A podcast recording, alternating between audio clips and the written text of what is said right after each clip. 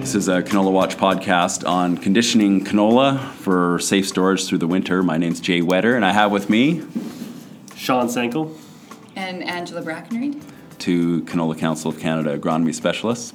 So anyway, Sean, I want to start with you, and I just want to talk a bit about the, the basic reason why conditioning canola is important. The primary reason is to, to even out that grain. Um, we, we don't know what, uh, you know, when you're combining off the field, uh, you, you don't know if you've got those um, higher moisture spots or higher temperature spots in the bin, so we really want to get that grain evened out to a, a safe storage and also remove some of that moisture if you're in a, a higher moisture situation and cool the grain down. Why, Angela, why is it important that a farmer um, condition basically as early as possible? Well, first of all, it's really important that it's uh, properly conditioned leading into winter so it can be safely stored throughout the winter. Um, it's, it's important that you even out the temperature of that bin to, to limit moisture migration in the bin. Um, so, so lowering the temperature and even, evening out the temperature is really important, um, as well as removing any moisture if, if that canola is higher moisture. Yeah. Do you know, Sean, um, on your farm, what what would be your typical practice? Oh, we turn the fans on uh, immediately after filling the bins to get that, that conditioning started before anything has a chance to start in there, any more moisture migration or um, uh, hot spots in the bin have a chance to settle in. So turn those fans on and get that grain evening out and bringing it down to that um, fifteen degrees or and eight percent moisture as, as soon as possible. Yeah, so when Har- canola is harvested in August, often it's going in pretty hot, but by October maybe cooling isn't as important, or is there what is is it more about still about evening out that moisture level, or is it do you want to keep it cooling down even beyond the fifteen by this time of year? Or? My opinion is the cooler that you can get that bulk evenly distributed throughout the bin, it, the better. Um, even Uh, if you were, you know, to, to question which which is more important, moisture or temperature, I think sometimes temp- low temperature can can be easier to achieve um, and and make that bulk a lot more stable. So, the, yeah, I guess the simple answer is the, the lower, the better. And if you've got tough canola then, so cool but tough, um, obviously, uh, I mean, it's not an ideal situation, but I suppose if it's cool enough, you still want to be drying it down to that eight percent? Well, ideally, if you can bring the moisture down, because you're you may have trouble moving that um, tough canola, or you're going to take a, a price hit. And what, what about air's capacity to dry, as we often talk about? Is it, can you take canola from twelve percent down to nine point five percent or even eight percent with aeration? Have you had any experience doing that, or do you know? Typically, storage experts would say it's realistic to take two percentage points down uh, with natural aeration. So once you're getting into damp canola, so over twelve point five percent, probably going to need uh, some heat, like yeah. a drying system to, to actually move that down. Yeah, so if you don't have a dryer on your farm, either take it somewhere to dry it or deliver it tough and take the hit at the elevator. I think they've got some capacity to to dry some canola. It'd be a conversation you have to have with your, your grain buyers before time. Um, maybe you've even got the ability to, to mix some grain that came off earlier. Um, you know, it's or they can do a uh, a paper blend for you and take some tougher canola and some uh, some drier. It's really just a conversation with that grain yeah. buyer to see yeah. what. Yeah, there's no set recommendation that you can make when it comes to handling damp or tough canola. Right.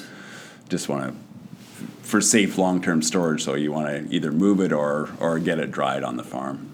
I think what becomes really difficult with natural aeration is when you're uh, getting later into the fall, harvesting later into the fall, um, and it's the canola itself is is quite cool, and, and the, the outside temperatures are, are cool.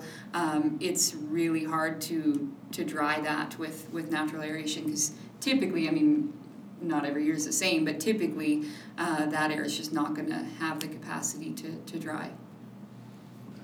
No, uh, we we're going to talk a bit about more, the capacity for the capa- the capacity to dry and relative humidity and humidity. And there's some of sometimes um, we get confused, or I get, maybe it's just me, get confused about humidity versus relative humidity and what that means for air's capacity to dry. Are you familiar with that, Angela?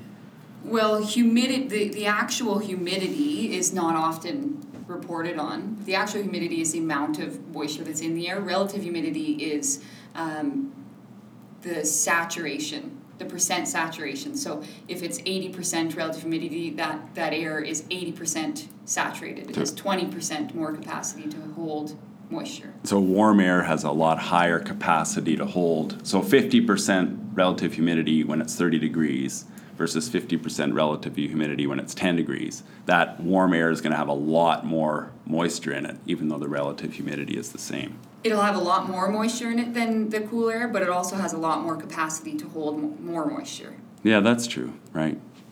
Yeah.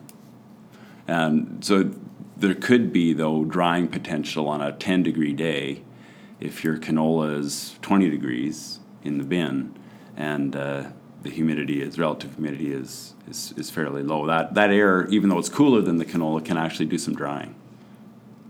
Well, I think the, the idea there is that um, if, if the canola is warmer, and even when you're dealing with cold air that typically we wouldn't think has much capacity to dry, once that cold air meets the warm canola, um, that air then does have a large capacity to dry because you were dealing with a cooler temperature that has a smaller amount of moisture in it regardless of the relative humidity. So once introduced to, let's say, twenty degrees, now all of a sudden you have this huge capacity to dry. Right. Now, sometimes this conversation can muddle the decision whether to turn the fans on or leave them on. What, do you, what, what would you do, Sean? I typically tend to leave the fans on um, until you achieve that, that uh, either eight percent, well, eight percent moisture and fifteen degree temperature um, in the bin. So. Yeah, I mean, it sounds like the if you're if there is any confusion, the safer bet is to leave the fans on. Yeah, to keep that drying front moving and keep the fans on until the bin is Um, equal. Now, so we we talked about this eight percent moisture and cooler than fifteen degrees being that, that safe point for long-term storage. So if you do achieve that, like if the if your canola right now in October is at that level, um, are you good to go then until April or? Go to Hawaii and um, you're good to- Good for years. No, uh, no, no, like anything, it, it's it's important to get a, a good sample of that bin too. Like, don't just check the door or climb on top and, and assume that that's what the entire bin's like. So if you don't have a cabling system, um, you're probably your best bet is still to rotate that grain and actually make sure that the entire bin is at that, that eight percent moisture and fifteen degree temperature um, mark, and uh, continue to monitor it throughout the the season. Yeah, absolutely. If you think about when you were combining, there's there's going to be areas, potentially areas of the field of, of dockage, let's say, you know, weedy areas that are going to be higher moisture um, that you really need to account for. It's by nature of, of the field, there's going to be differences for sure.